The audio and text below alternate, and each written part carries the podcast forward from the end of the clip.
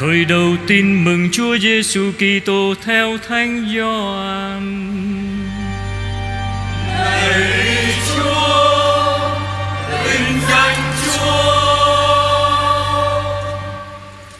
Lúc khởi đầu đã có ngôi lời Ngôi lời vẫn hướng về Thiên Chúa Và ngôi lời là Thiên Chúa Lúc khởi đầu người vẫn hướng về Thiên Chúa Nhờ ngôi lời vạn vật được tạo thành, Và không có người thì chẳng có gì được tạo thành. Điều đã được tạo thành ở nơi người là sự sống, Và sự sống là ánh sáng cho nhân loại. Ánh sáng chiếu soi trong bóng tối, Và bóng tối đã không diệt được ánh sáng. Ngôi lời là ánh sáng thật, Ánh sáng đến thế gian và chiếu soi mọi người. Người ở giữa thế gian và thế gian đã nhờ người mà có, Nhưng lại không nhận biết người. Người đã đến nhà mình, Nhưng người nhà chẳng chịu đón nhận. Còn những ai đón nhận, Tức là những ai tin vào danh người, Thì người cho họ quyền trở nên con Thiên Chúa. Họ được sinh ra không phải do khí huyết, Cũng chẳng do ước muốn của nhục thể, Hoặc do ước muốn của người đàn ông. Nhưng do bởi Thiên Chúa Ngôi lời đã trở nên người phàm và cư ngụ giữa chúng ta. Chúng tôi đã được nhìn thấy vinh quang của người. Vinh quang mà Chúa Cha ban cho người Là con một đầy tràn ân sủng và sự thật. Đó là lời Chúa. Lạy Chúa Kitô,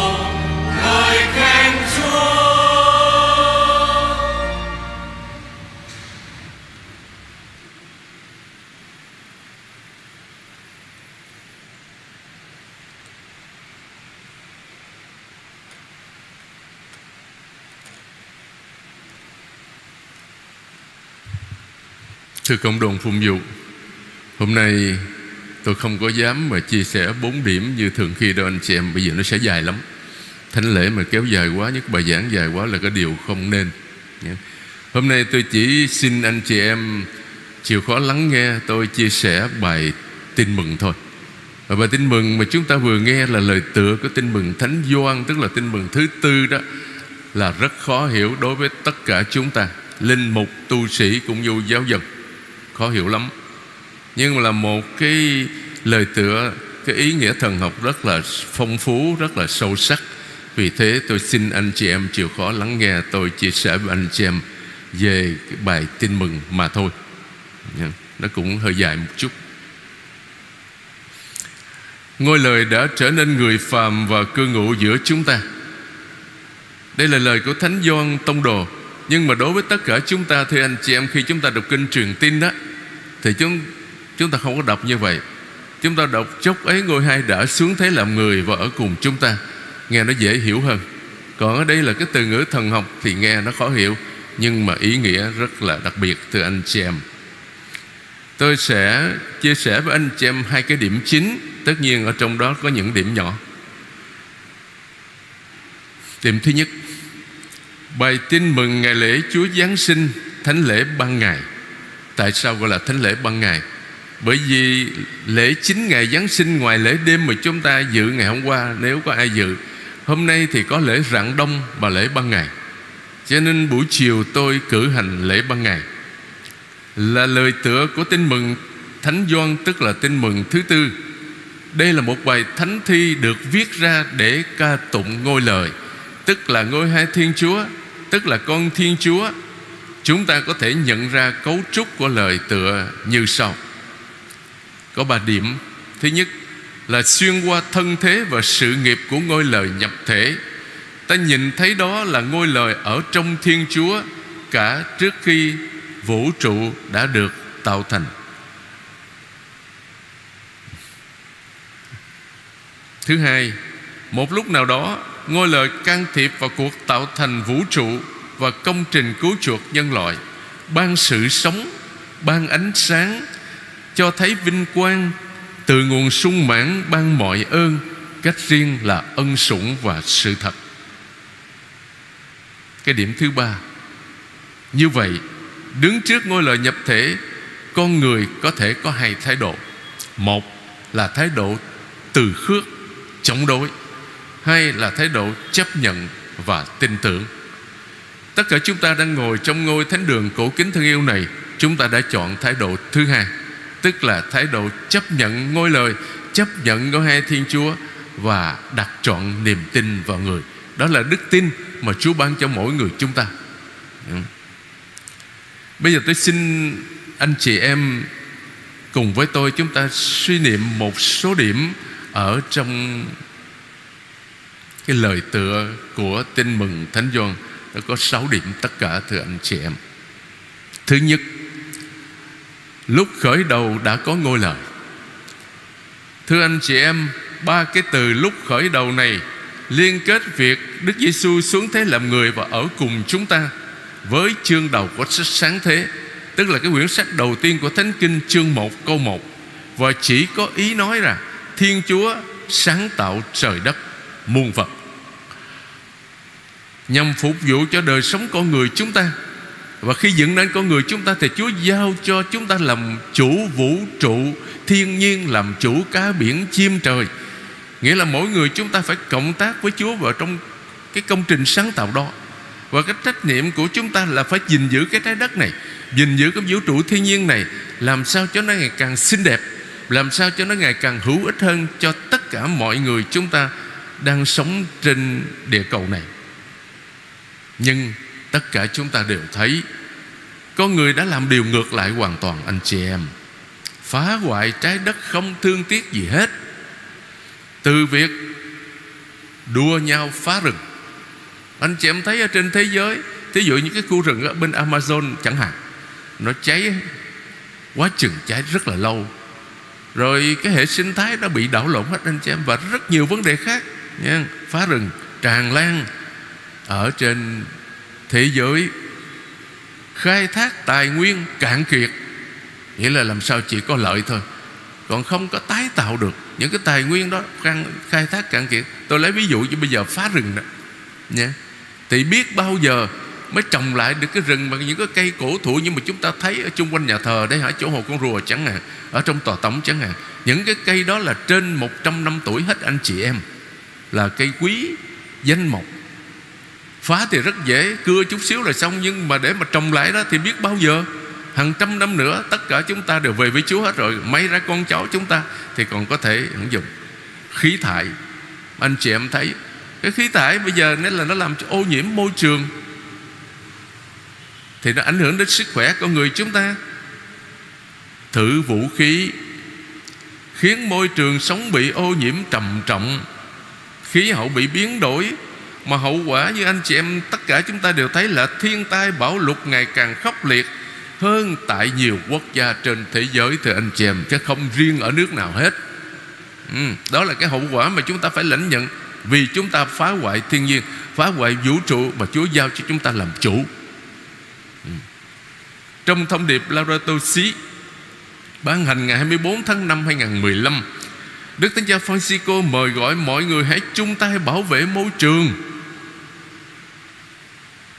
một cái ví dụ rất nhỏ thưa anh chị em. Vứt rác bừa bãi. Chúng ta thử xét mình lại coi. Chúng ta những người lớn nè. Chúng ta có vứt rác bừa bãi không?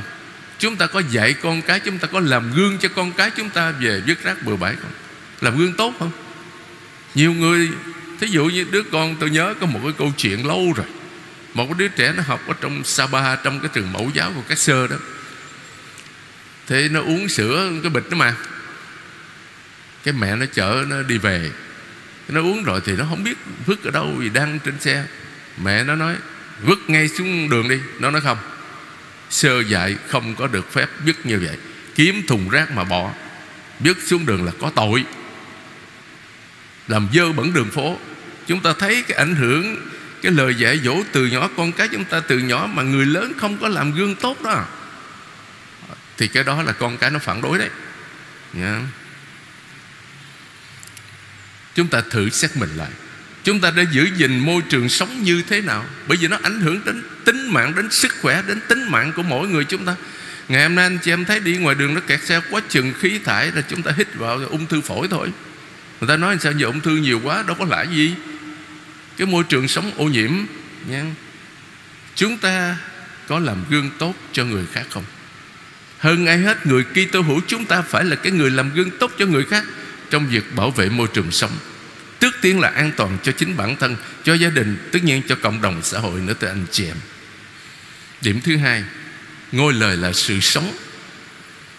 Và người là nguồn Ngôi lời là sự, nguồn sống Nguồn sự sống đời đời Nguồn sự sống thần linh cho con người.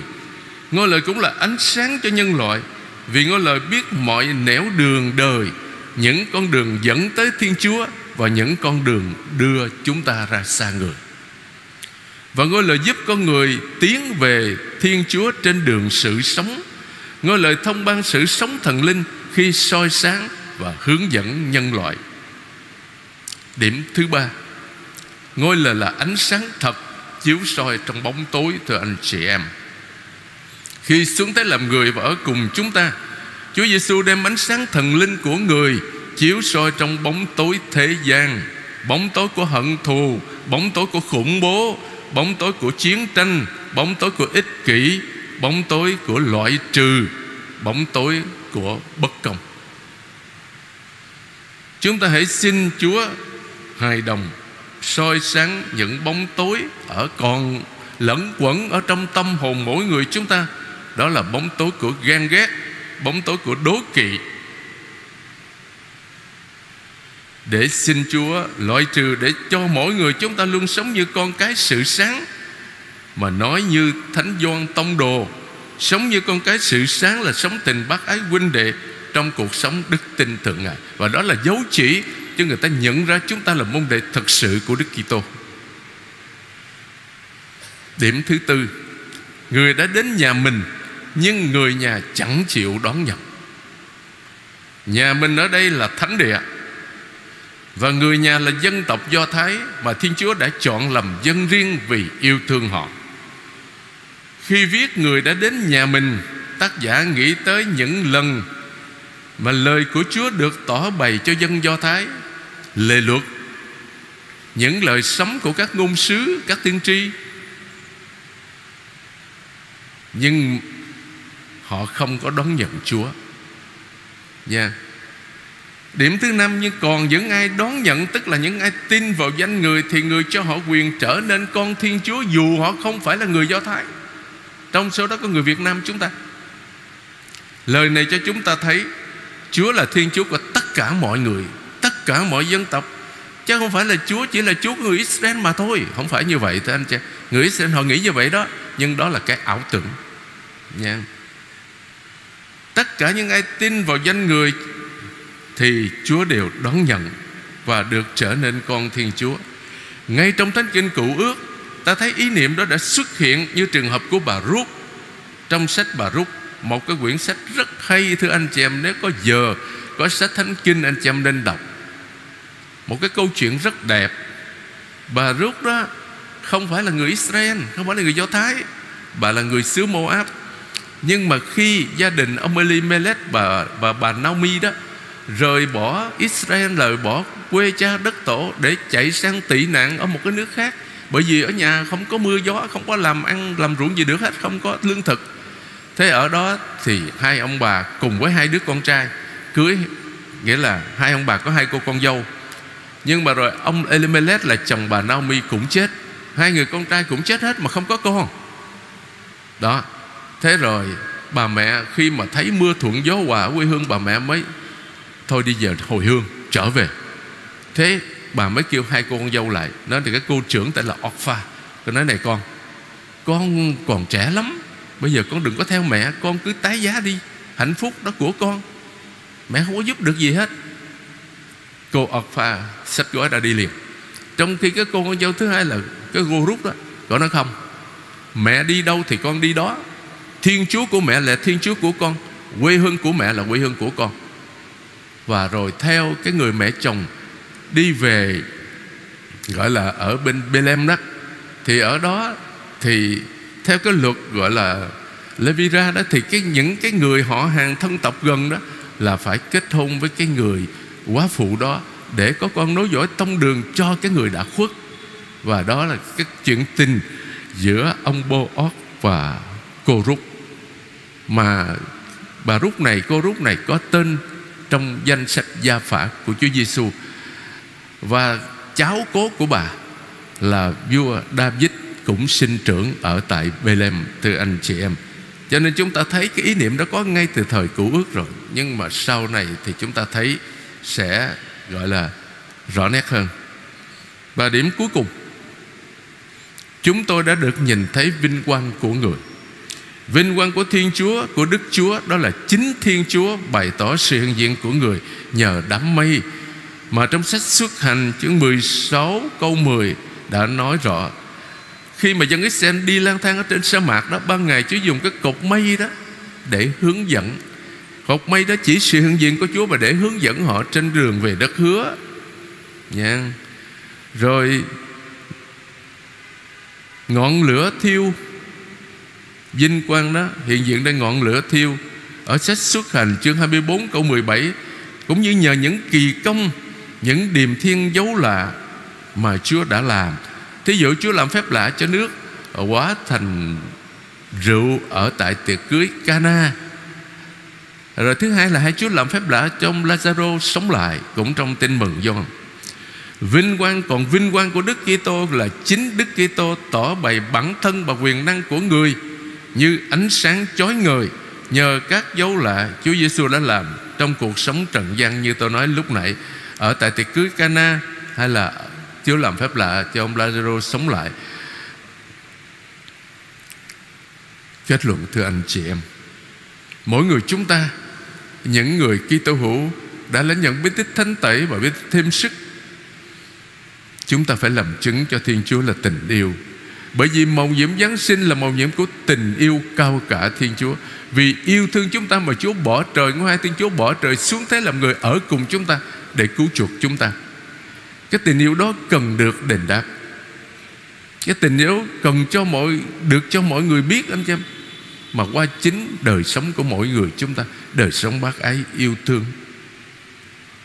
Tôi muốn mượn lời cầu sau đây để kết thúc bài chia sẻ hôm nay. Đối với những người lạc lối, Chúa luôn hiện diện để dẫn được. Dân Thiên Chúa lạc lối, Họ trông đợi đấng Messia đã hứa được các ngôn sứ tiên báo, Nhưng là không nhận thấy khi người ngự đến. Đức Maria và Thánh cả Giuse lạc lối, Không còn chỗ cho các ngài trong nhà trọ ở tại Bethlehem Các mục đồng lạc lối, Vì họ bị khai trừ khắp nơi. Các vị đạo sĩ lạc lối Họ không biết đấng Messia sinh ra ở đâu. Người là Emmanuel, Nghĩa là Thiên Chúa ở cùng chúng ta. Từ đêm Noel, Không một người nào hoàn toàn lạc lối. Sự cô đơn tột cùng không còn nữa, Thưa anh chị em, Vì Thiên Chúa luôn hiện diện. Cần có những người trung gian như chúng ta Để bày tỏ sự hiện diện này. Nếu lạc lối Chúng ta hãy đưa tay ra nắm lấy người khác. Nắm lấy tay người khác. Nếu chúng ta gặp một người anh em lạc lối, Chúng ta hãy đưa tay ra cho người đó nắm lấy. Để lễ Noel thật sự là lễ Noel của anh Và cũng để anh biết rằng Thiên Chúa hiện diện giữa con cái người. Amen.